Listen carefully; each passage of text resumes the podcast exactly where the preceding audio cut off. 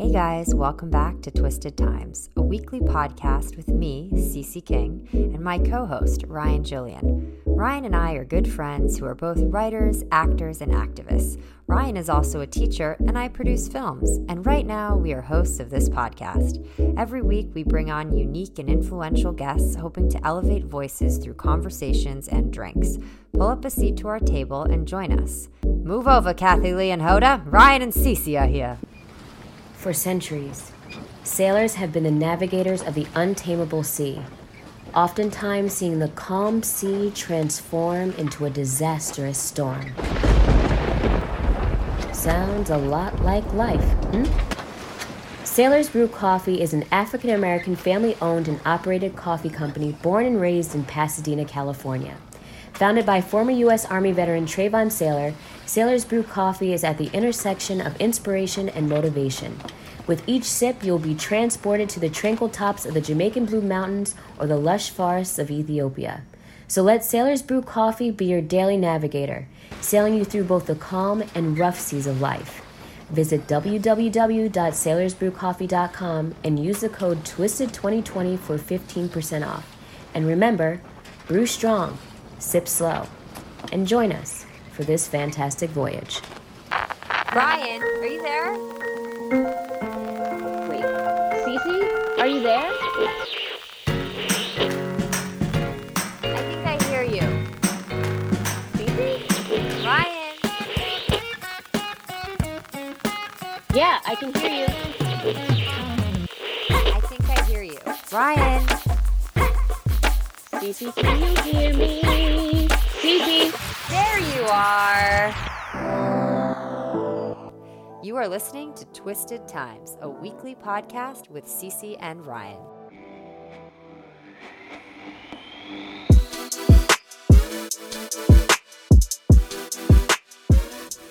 Today, we are looking forward to inviting Maggie Bush onto the show. Maggie is the Programs and Outreach Director for the League of Women Voters of the U.S. and has more than a decade of political advocacy and strategic communications experience. She currently manages the League's nationwide voter registration programs, which have resulted in hundreds of thousands of voters registered in major election years. She has authored several publications and training manuals related to voting rights, voter registration, and youth voter engagement. Maggie provides voter engagement training to volunteer activists and allied partners nationwide. Maggie holds a master's degree in political management as well as a bachelor's in political science and anthropology from George Washington University. Maggie lives with her husband and daughter in Arlington, Virginia, where they love to explore the outdoors, spend time with friends, and learn about local history. Maggie, welcome to the show.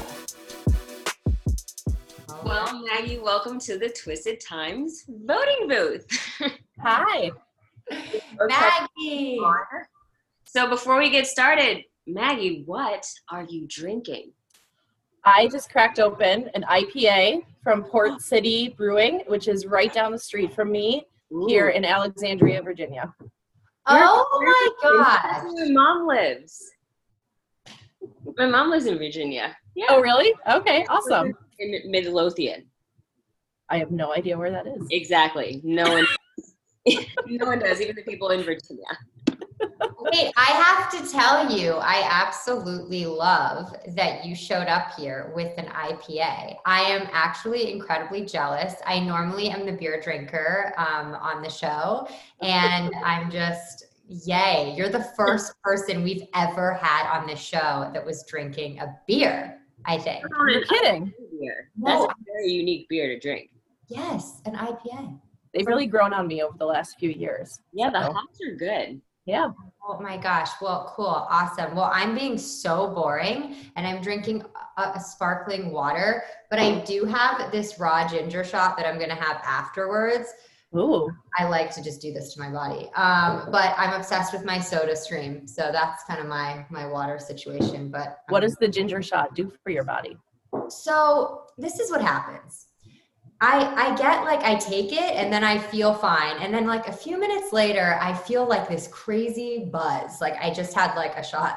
like I feel like really just like energetic and it's really great. It doesn't last for very long, but I feel like it's getting inside of me and making me feel better. So I don't know. Maybe not. Yeah, and it's got like good anti-inflammatory properties too. So I'm yeah. sure. Yeah, it's healthy, I guess. But I'm gonna have an IPA later and join Maggie. Well, I too have a seltzer, but it has alcohol in it. Um, it's a pressed pomegranate ginger seltzer, and it's pretty good, pretty delicious. Mm. Wow, you both are ginger infused this afternoon. Oh my gosh, look at that! We are. We are. Oh my gosh, that is funny. Oh my goodness. Well, cheers, everybody. Cheers. Cheers. To, Cheers and welcome to the show. cheers and welcome to the voting booth. Um, I also, by the way, made you a sign. It says Maggie. I see. Um, but yeah, I, Professional stuff. Yeah, Thank you. I'm trying. Um, well, anyway, so before we jump in, we would just love it if you could tell our listeners who you are, the organization that you're a part of, and what you guys do. Sure. So I'm Maggie Bush. I'm with the League of Women Voters of the United States, and we empower millions of Americans to vote every year.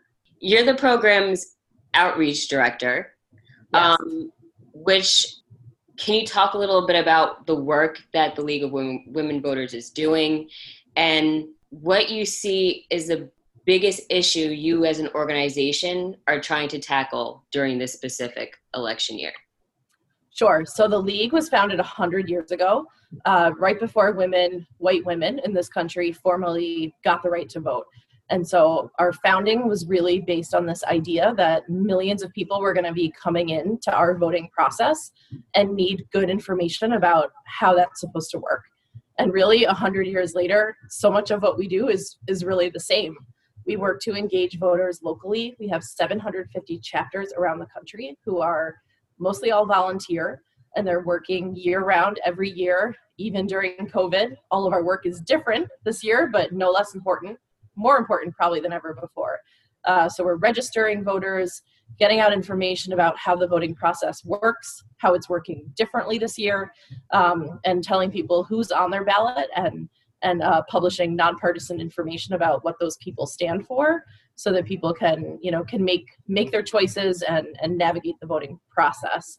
I think during covid we've just seen so many changes to how voting is working and that's on top of people having so many challenges right now. Uh, women especially right are bearing the brunt of losing jobs being displaced from their education or their homes uh, caring for children that they weren't expecting to be full-time caregivers for caring for the sick people in their lives um, and so to navigate all the voting changes on top of that for anybody has just been a lot. And so we're just really focused on reaching as many people as we can in these last couple of weeks. That's so great. What would you say is one of the biggest things that have changed this year for voting? Well, I think most of us are going to vote differently than we maybe ever have before. So I voted by mail for the first time. I'd love to know how both of you are planning to vote. I don't know if you want to Yeah. share or have already voted. Oh, yeah. I mean, I, I voted by, by mail as well. I did an absentee ballot. Um, but actually, you know what? That's not true. I didn't vote by mail. I voted. I'm I'm overseas. I'm in overseas. I'm in Toronto. It's not. Well, Um, sure. um, sorry. I'm like, hmm, no, no, I'm I'm near a lake. Um, but yeah, so but but this is my first time voting not in the US and I'm the Mhm. type that like I'm all about like having my physical ballot and going and waiting in line and it just it's a whole thing for me. I want my sticker, like whatever. And this year I voted and it was through email and I had this Mhm. affidavit and I had to take a picture and then I also have to ma- so I did mail it also. Like they asked you to mail it, but like before the election, it's I don't think you need to get it in before the election, actual mail in. You can as long as you email it. Um, and so I did that. And then after I was telling Ryan, I, I emailed it and then I was excited. So I'm like, oh, they're gonna like, where's because I'm like, again, I like want my sticker or something. I was just excited. They're like, ballot mailed. Like that's all I got back. I'm like, oh, okay, cool, it's done. So that's how I voted. Not quite that thrilling moment that you have. And what about you, Ryan? How are you voting this Well, I also have, I'm actually staring at my ballot. It's just been looking at me for. Oh, show and tell. so I have to, I have to get this done this week. Yes, you Yes. do. So yeah, I think back to your question, Cece. you know, we're all voting in sort of different ways and navigating different things this year. And so that's really, you know, how we do it. Luckily, COVID has made most states make voting easier and more accessible for voters. And we certainly hope that that means long term voting is going to be easier to navigate, right? We have these archaic voting systems in a lot of states across the country. And just like a lot of things in our lives, after this there will be no excuse to keep doing things in an archaic or you know not accessible way just like we've all learned we can work from home uh, and so we can all vote in more accessible ways and so we think you know hopefully longer term that means voting will be you know better for for communities who have traditionally been been left out but right now it means that there's a lot of confusion and there's changes still happening right now so just um, two days ago on Tuesday here in Virginia. It was the last day of voter registration, and literally a fiber optic cable at the state office got cut oh. accidentally, and the whole voter registration system went down. So thousands of people who were trying to register on the last day didn't get the chance to do it. So we and a bunch of other groups sued the state. We won, luckily, and now that deadline has been extended until midnight tonight. So people who missed the chance to register you know we're able to still do it these last couple days but we'll see other changes happening these things happen in any election year but especially now uh, with covid and just with everything we'll see, continue to see changes and we just want voters to have the right information. Can i just add to the confusion quickly? Please. When it comes to to to voting and politics i feel like there's such a there's like a stress around it because there's such a unique language around voting and like what you're voting for and what constituents mean and what senate means and like people don't understand what these little things mean so how can we educate ourselves to find it interesting enough to know what these things mean for the generations years coming up? I think it's great that you say how can we educate ourselves to learn about this process? But to put, you know, to turn it on its head, it's also on us, all of us who consider ourselves voting advocates, to make it more accessible to people who don't think about this stuff every day, right? I think about voting every day of my life, right? People who run elections for our states think about it and don't even realize that sometimes they're using language that makes no sense to your average person who thinks about voting once every four years. And so that's on all of us. Um, I think we have all gotten better. We've all understood how important it is to have people speaking about voting who actually look like the people that we're trying to reach, who actually sound like us, who actually uh, can help break down what we're talking about. Um, but yeah, voters need to know where they can go to understand how this works. So we have a great website that helps. There's a lot of great uh, organizations out there who specifically work to engage young people who are voting for the first time. And studies have shown that, especially with young people voting for the first time, that lack of kind of confidence about the process or feeling like they don't uh, know enough keeps them home. It actually keeps them home from voting. And I think, you know, I don't think that a lot of older, you know, white men, for example, would decide that they're not confident enough to go vote uh, simply because they don't know everything there is to know. So we have a lot of work to continue to do to help um, bridge that gap. But you're totally right. What What would you or Ryan maybe you could say what you think one of the words is, or things that gets used a lot that you're confused about that we could maybe have Maggie here clarify for us. Redistricting. Redistricting. Oh, great one. Okay. Mm-hmm. So you filled out your census forms, right? Yes. Yes. Great. Yes. So every 10 years, our country goes through a census. It's happening right now. The deadline has gone back and forth in court a bunch of times, but as of today, it's ending today. So everyone who's been counted by today, um, October 15th, when we're taping this, uh, will be counted, is the good news.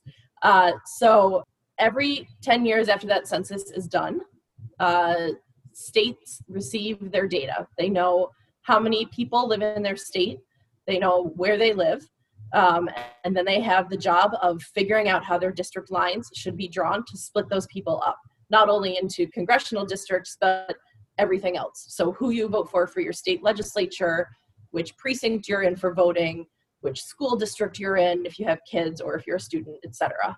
Um, it's a very politicized process because in most states, the people who get to decide how those lines are drawn are the people who are in political power. So some states have reformed their process and made it a fair process where no political party or um, someone inspired by certain racial um, um, you know desires to split up people and communities uh, you know to take that power away and make it a more fair process but most states are still decided by whoever whoever is in charge whoever has control of that legislature that and was- it's important because the census and then the redistricting that results from it determines all kinds of stuff it determines the federal funding that um, that your schools get, that your roads get, that your hospitals get. Um, it determines um, you know all kinds of things that impact our lives every day, but we don't think about it quite in that way. Wow. So you talk about um, like politicians having influence. And it kind of makes me think. I, I saw that you guys do some work on this, and I got an email actually, I think it was either this morning or last night, and it was from uh, the Obama, it was from the Biden campaign, but it was from um, Obama. I guess he was had a message, and he was basically saying it's the last day to donate and to give money um, be, until it closes. And I'm like, oh, okay. What have they been doing with that money? Where is this money going? And I feel like as voters, we have a right to know sort of where they're raising how much money where is that money going how like all of it. So i'm curious eh, your your opinion or your thoughts on just money and how it influences the election and if you guys help educate voters on this particular topic. So money influences everything about our elections right? The candidates who have money and raise money and are well connected to people with money and are good at hiding money in some cases uh, are the ones who can buy all the airtime and run all the ads and contact every voter in their district and churn out yard signs and everything else, right? Uh, and so money is a key barrier, especially for women who want to run for office. Traditionally, fundraising is a key thing that keeps women from being able to wage the same kind of powerful political campaigns. Um, and of course challengers who are trying to challenge an incumbent who's maybe been in office for a long time and is well connected to money. So there is a legal framework a set of laws where people have to disclose donors and who's contributing to their campaigns. There's an awesome organization called OpenSecrets that uh, publishes a lot of that information and we point to them when they you know with, with, the information they have but there's still a lot of shady business that happens uh, to be honest with with campaigns being being funded. Um, some organizations are able to kind of get through tax loopholes and don't have to disclose what they're doing and it's big business and then of course those are the people who then have influence over people once they get elected. If they've helped fund, fundraise and bankroll their campaigns um, you can imagine that that's you know that's the phone call that's getting answered first once somebody is sitting in office. What would you say is is the I'm not going to call it a challenge because I feel like women can do anything. But what would you feel is the biggest passion project of the League of Women Voters right now? Absolutely. We have a, a huge campaign called Women Power the Vote. We're trying to reach millions of women because, again, women are already uh, more in need of good voting information, and COVID has just exacerbated that so much uh, with the challenges that are facing women, especially working moms, right? Frankly, in this country, especially black and brown women.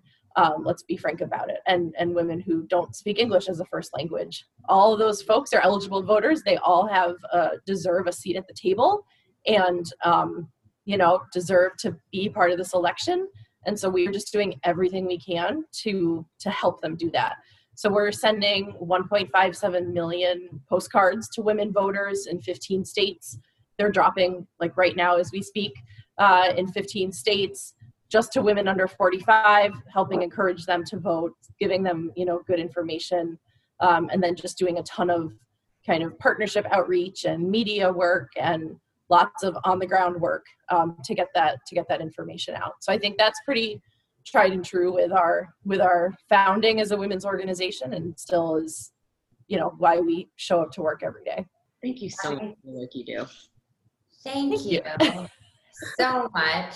I know well we we've been talking about it a lot on the show, but I mean representation is a huge part of this, right? You know, you want to see yourself represented. And i think the more we make up half of the population women. And so why is that not accurately reflected in our politics? And so it's great that there's organizations like you guys that exist that can help get us there and and educate people on you know all the things that we're talking about right now. Thanks. Yeah. And i think you know we have so many partners who who are key key to that work right? Um, it's not our sole role as primarily a white you know traditionally a white women's organization um, to be doing a lot of this work. And so there's so many incredible organizations who are working nationally and locally um, to really engage women and help help empower them. Um, we don't want to speak for anyone. We want to just open up doors and um, empower them to vote. And you know i have a three year old daughter and i my whole thinking about our country and voting and why I'm voting is, you know, completely different since since she came along. And I think about her, but more importantly, I think about all the other, you know, 3-year-old girls who don't have the privileges that she does. And, you know, I'm making decisions that impact all those kids in my neighborhood and in my community. Can you give us three key words that the the voter should look out for this year? Early. Mm. So act early. Fill out that ballot that's sitting next to you Yes. right now.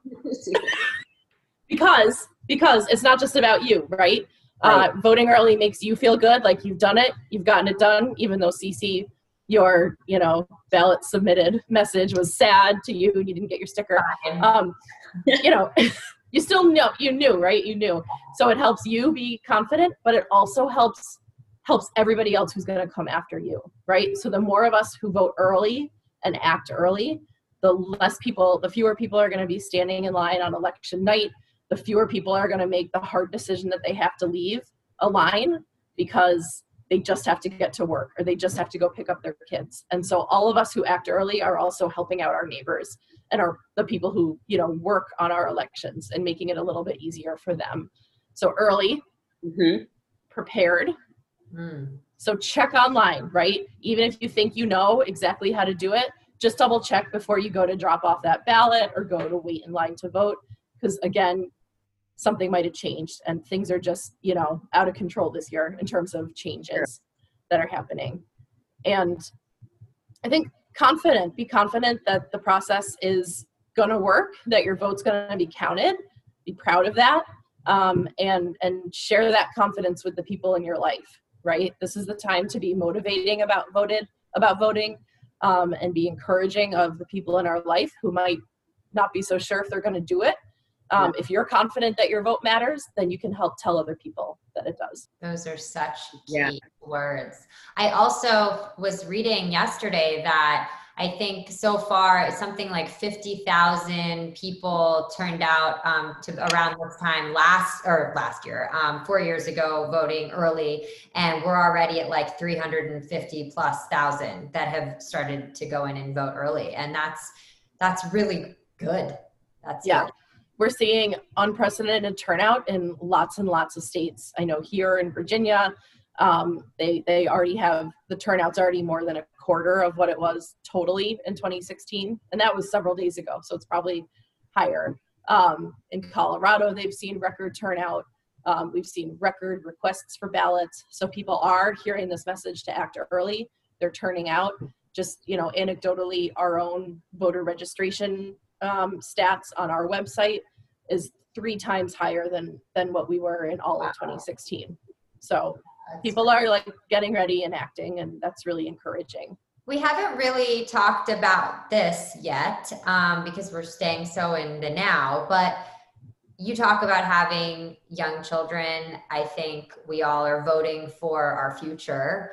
Um, so I guess the question is, is what is one thing that you really want to see in the future? I want to see us reckon with the inequality that exists in this country for working moms and especially those in black and brown communities. I think again, COVID has just been such an eye-opening uh, experience on so many things, but especially to say we don't have school systems, we don't have job systems, we don't have societal expectations that work for working women and especially for moms and the women who are the backbone of our country. And we have to we have to reckon with that. We have to make changes. We have to provide paid time off. We have to have uh, job opportunities and and um, job flexibility that works in in the reality that we all live in today whether or not covid is you know here to stay. When you talk about league of women voters being a traditionally white white women um, what it, like in terms of the league of women voters how has it gone from starting in that place to evolving and where does it sit now so we've tried really hard. I think any organization that's been around for a long time hopefully would tell you that they're a work in progress on this if they were founded by white folks 100 years ago, right? Um, so it's very much always a work in progress. We've made huge uh, organizational commitments to being a place that people of all backgrounds want to be part of, being welcoming, and that sometimes means, you know, taking a look at at our own practices. Our own hiring practices have changed dramatically in the last um, three years under some new leadership. Our board is more diverse than ever before in in every sense of that word, um, and that's been very much intentional. And we've had a lot of hard conversations within our national network about um, what it really takes to be to be inclusive. And sometimes that means taking a step back um, and letting letting another organization or another leader lead. So I think I'm really um, inspired and positive about where we're at. I think organizations of all kinds are really taking a look at this. So many, I work with corporate partners a lot on the voting work, and so many of them have come to us and said, Our employees are demanding this of us. Our you know our um, our whole network is demanding us to really be better and put our money where our mouth is and confront structural racism inside and outside of our institutions and so i think um, so many organizations and businesses and media entities and everybody is grappling with this since this summer in a way that i've never seen before so that's mm-hmm. encouraging but we still have a lot of work to do yeah say your your message would be to all of the little girls who will one day be voting? Mm-hmm. Let's say she's 16. What's just that you matter. You matter. You matter just as much as anyone else you see or hear who has an opinion about how this country should work. Yes. Probably more. It is true though. Like they do matter a lot. Almost Yeah. You're younger. There's you've got more time on this planet. So your voice Absolutely super valid. And today's 16 year old has a hell of a lot more vested interest in defining the direction this country is going to go mm-hmm. than someone who's 78 years old. Let's be honest. That is the truth. Well, I just want to say, you know, Maggie, thank you so much for coming on the show. It's thank you. It's it's meant a lot to us. Um, obviously, our show. I mean, we're women. We we have a lot of women on the show. And it initially, it had started with just having women on, and then we've kind of opened this up to a more just inviting on marginalized voices. But it's really great to talk to people like yourselves, and you know, it's just you know, we're really grateful to have you. So thank you. Thank, Thank you. you. This was great. I really appreciate it. And tell Fill out that ballot, Ryan. Oh, I am. I promise. I Email promise. me if you need help. Okay.